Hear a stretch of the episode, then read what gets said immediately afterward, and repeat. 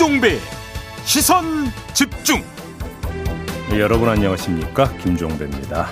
이 두 자녀의 의대 편입 의혹과 아들의 병역 의혹 여기에다가 본인의 농지법 위반 의혹까지 불거진 정호영 보건복지부 장관 후보자가 어제 기자회견을 열고 사퇴를 거부했습니다. 민주당은 이 장면 어떻게 지켜봤는지 3부에서 국회 보건복지위 소속 고민정 의원에게 들어보고요. 이어서 정 후보자에 대한 의혹 제기에 정면으로 반박하고 나선 동료 교수 한 분의 의견도 들어보겠습니다. 2부에서는 매주 월요일에 만나는 국민의힘 하태경 의원에게 김호수 검찰총장의 사의 표명 등 여러 현안에 대한 입장 들어보겠습니다. 4월 18일 월요일 김종배의 시선 집중 광고 듣고 시작합니다.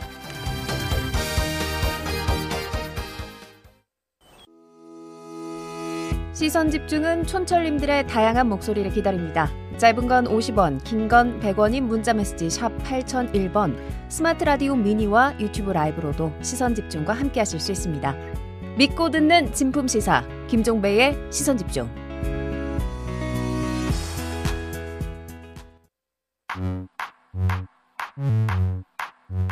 뉴욕에 뉴욕 타임즈가 있다면 시선 집중에는 JB타임즈가 있다. 촌철살인 뉴스 총정리 JB타임즈. 네, 더마카와 함께 시선 집중의 문을 열겠습니다. 어서 오세요. 네, 안녕하세요. 더마카입니다. 조미선 님이 매일 듣기만 하다가 처음으로 채팅하네요. 반갑습니다. 오, 오 예, 반갑습니다. 네. 네. 요런 새내기 저희 되게 격하게 환영하잖아요. 아, 제이비 환영의 말씀을 한마디 특히 해주시고. 특히 새내기 분들은 아예 두 팔을 벌려서 환영을 하죠. 한 번 들어오시면 못 나가시는 거 알고 계실 거라고 생각을 합니다. 아, 네. 제이의 매력에 빠져서. 네. 토끼님. 어, 왜, 왜 이래, 갑자기 아침에? 왜 이러세요? 토끼님. 네. 시선 집중이 알람입니다. 음. 눈이 번뜩 떠지네요. 해주셨는데. 네. 월요일 좀 힘드시잖아요. 아. 힘내시고. 네. 제이비도 힘내시라고 제가 칭찬 한번 해드렸고요. 네. 오늘도 삐딱선 정신에 입각해서 주요 뉴스 챙겨드리겠습니다. 네. 제이비 타임즈 오늘 주목할 뉴스 오디오로 먼저 만나보시죠.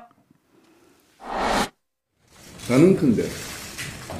자녀들의 문제에 있어서 저희 지위를 이용한 어떠한 부당행위도 없었으며 가능하지도 않았습니다. 의대 편입이나 병력 처리 과정은 최대한 공정성이 담보되는 절차에 따라 진행되었습니다. 그리고 객관적인 자료로 드러나는 결과에 있어서도 공정성을 의심할 대목이 없습니다. 네, 이 목소리의 주인공 바로 정호영 보건복지부 장관 후보자죠. 네. 어제 기자회견을 열어서 이렇게 주장을 했는데요. 다시 한번 정리해서 전해드리면 아들이 현역 입영 대상 판정을 받았다가 재신검에서 사회복무 요원을 받은 것에 대해서 2010년 2급 현역 판정을 받은 후 2013년에 경북대병원에서 MRI 척추 협착증 소견을 받았고 이어서 2015년 10월에 재신검 과정에서 병무청 지정 경북대병원에서 다시 MRI 촬영을 했고 신검 검사장에서 병역 판정관이 다시 CT 촬영을 했다. 네. 그 결과 4급 판정이 나온 것이다. 이런 주장이었고요. 음. 여러 번 그러니까 검사를 했다라는 주장인 거죠. 네. 그다음에 딸과 아들의 편입학 의혹에 대해서는 선발 과정은 투명하게 그리고 평가 결과는 공정하게 이루어졌다면서 딸은 편입 전형 1, 2단계 합산 점수가 33명 중 27등이었고 아들은 17명 중 7등이었다. 이렇게 밝히기도 했습니다. 네, 지금 뭐 헨젤과 그레드님이 어제 정호영 후보자 기자회견 왜 했죠? 의혹 부인하면서 증거를 내놓던가 합리적으로 의혹 해소할 수 있는 해명을 해야 하는데 어제 기자회견 의혹 해소된 게 있나요? 라고 꼬집어 주셨는데 네. 어떻게 봐야 될까요? 요거는 3부에서 관련 인터뷰 두 개가 준비되어 있으니까 여기서 소화를 하도록 하고요. 네. 아, 한 가지 점만 뽑아서 한번 좀 짚어보죠. 정호영 후보자가 말한 대로 2015년 10월에 경북대병원이 발급한 그러니까 병사용 진단서가 있어요. 네. 이 진단서를 보면 요추 5번과 6번 추간판 탈출증으로 진단 후 외래 경과 관찰 중 음. 무리한 운동이나 훈련에 제한이 있을 것으로 판단되며 증상 악화 시 수술적 치료가 필요할 수 있음 이렇게 지금 적혀 있다는 겁니다. 네. 헌데 어찌된 일인지 아들의 근로소득 원천징수 영수증에 따르면 그의 의료비 지출 신고 비용은 2017년 제로. 어. 2018년 5만 6,500원, 네. 2019년 2만 3,800원, 2020년 3만 7,900원, 그리고 2021년 지난해죠 3만 원이 전부였다라는 겁니다. 네. 합쳐서 15만 원이었다고 하는데 음. 제가 조금 전에 2015년에 경북대 그 소견서 다시 그러니까 소개해드리지 않았습니까? 수, 네. 수술적 치료가 필요할 수 있다는 소견이 나올 정도면 허리 통증이 상당했을 텐데. 그렇죠. 어떻게 병원 진료비는 일이 적을 수가 있는 걸까요? 네네. 그러면 거의 병원에 가서 치료를 받지 않았다. 음. 이런 해석이 가능한 건데 물론 지금 5년간이라고 했는데 그 기산 시점이 2017년부터입니다. 음. 그다음에 경북대 진단서는 2015년 10월에 끊어진 거고요. 네. 그러니까 뭐뭐 뭐 1년 뭐 조금 넘는 기간에 지금 공백기가 있는 거죠. 네네. 그런데 그 사이에 그러면 수술을 받았다라는 기록이 있는가? 없죠. 그런 보도 그런 얘기는 없죠. 어제 후보자도 하지 않았죠. 네. 그러면 어떻게 될 수 있는 것이냐? 그러니까 음. 수술을 받지 않았다라고 한다면 어 5년 동안 네. 거의 병원에 의존하지 않고도 버텼다는 이야기가 되는 거냐. 네네. 네. 그러니까 경우에 따라서는 수술이 필요하다고 했는데 음. 이걸 어떻게 해석할 것이냐라는 문제가 있을 것 같습니다. 네, 스르르님도 바로 그 지점을 꼬집어 주셨는데요. 허리가 그렇게 안 좋은데 병원도 안 가고 봉사 활동을 했다고요?라고 물음표 찍어 주셨는데 네. 인수위 입장도 어제 오전에 나왔죠. 네, 배현진 대변인이 전한 윤석열 당선인의 입장은 부정 이펙트가 확실히 있어야지 않느냐 이런 입장이었다는 겁니다. 그러면서 정호영 후보자의 기자회견을 보고 국민이 납득할 수 있는지 지켜보고 면밀히 살펴보겠다. 이렇게 말을 했다고 하니까 여론을 살펴보겠다는 뜻을 밝혔다고 봐야 되는 건데요. 네네. 그러면서 배현진 대변인이 한마디 덧붙였는데 한번 직접 들어보시죠.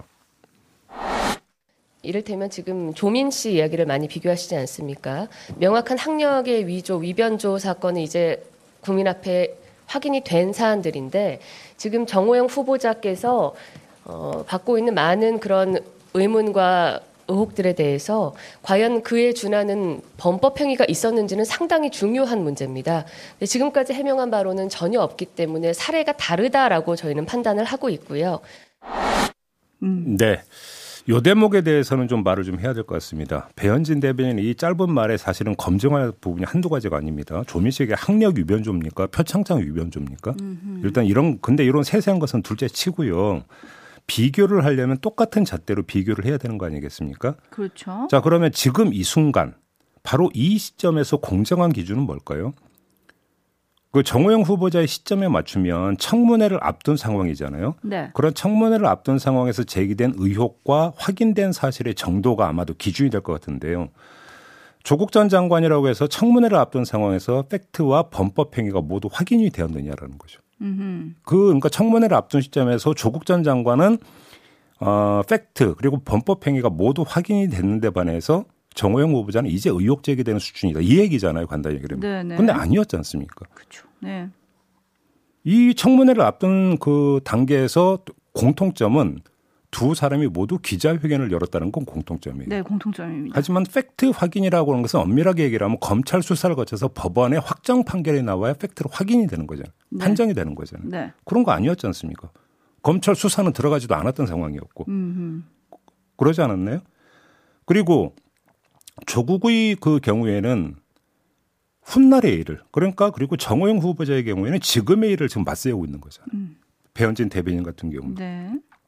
이건 제대로 된 비교라고 볼 수가 없죠. 음흠. 따라서 바르게 비교하려면 조국의 그때를 기준 삼아서 청문회에 관한 별과로 검찰이 지금 수사에 나서야 된다. 음흠. 정호영 후보자에게도. 네. 그러면 그게 동일잣대가 되는 거 아니겠습니까? 음흠. 지금 바로 그 지점을 촌철님들도 지적을 해주고 계신데요.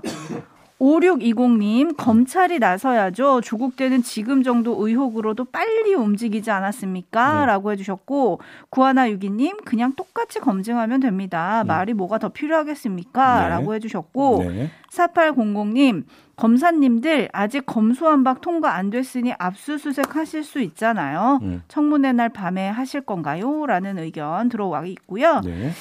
네. 그리고 정호영 후보자가 사실은 윤석열 당선인과 40년 직이다.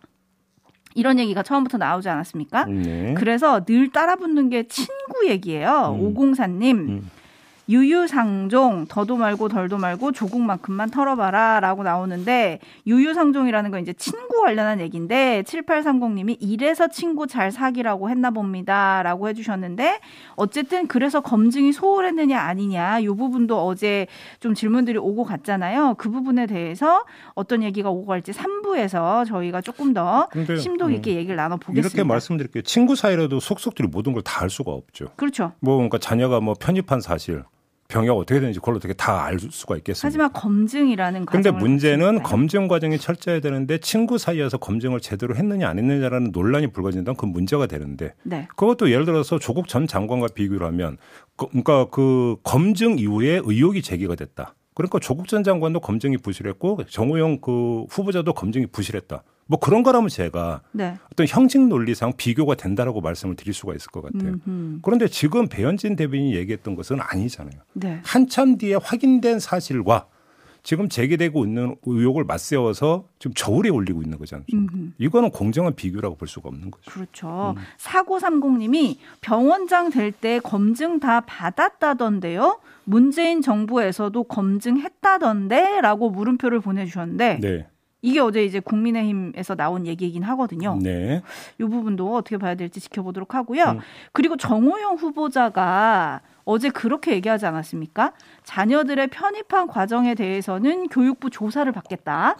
그리고 아들의 음. 척추 질환에 대해서도 국회가 의료기관을 지정을 해주면 그곳에서 재검사를 받겠다. 음. 그만큼 본인은 당당하다라는 얘기인데 네. 요거 관련한 후속 조치가 이루어질 수 있습니까? 그런데 후속 조치가 이루어지고 안 이루어지고의 문제가 아니라 교육부 조, 제가 조금 전에 말씀드렸잖아요. 동일한 잣대라면 교육부의 조사가 아니라 검찰의 수사가 그러니까 그 동일한 잣대가 되는 거 아니겠습니까? 그리고 교육부의 조사로만 한정해서 놓고 보더라도 지금 중요한 것은 청문회를 앞둔 시점에서 교육부 조사가 바로 들어가서 청문회 끝나게 되는 조사 결과가 나올 수 있는 겁니까? 음흠. 물리적으로 불가능하다고 봐야 되는 거 아니겠습니까? 네. 그것이 어떤 의미를 갖고 있는지도 함께 봐야 되는 거겠죠. 네, 뭐 이 얘기가 제일 많은 것 같아요. 고세현님 청문회의 기준은 조국이다라고 해주셨고 현님 해명 기자회견이라기보다는 경북대 의대 편입학 설명회 듣는 줄 알았습니다라고 해주셨는데 어쨌든 의혹과 의혹이 지금 꼬리에 꼬리를 물고 복잡한 얘기들이 있기 때문에 음. 자세한 얘기는 저희가 3부에서 속속들이 좀 네. 짚어보도록 하겠습니다. 8시까지 시선 집중해 주시고요. 제이비타임즈 다음 주목할 뉴스 오디오로 먼저 만나보시죠. 2019년 법무부 차관 재직 시 70년 만에 검찰 개혁에 관여했던 저로서는 제도 개혁 시행 1년여 만에 검찰이 다시 개혁 대상으로 지목되어 검찰 수사 기능을 전면 폐지하는 입법 절차가 진행되는 점에 대해 책임을 통감합니다.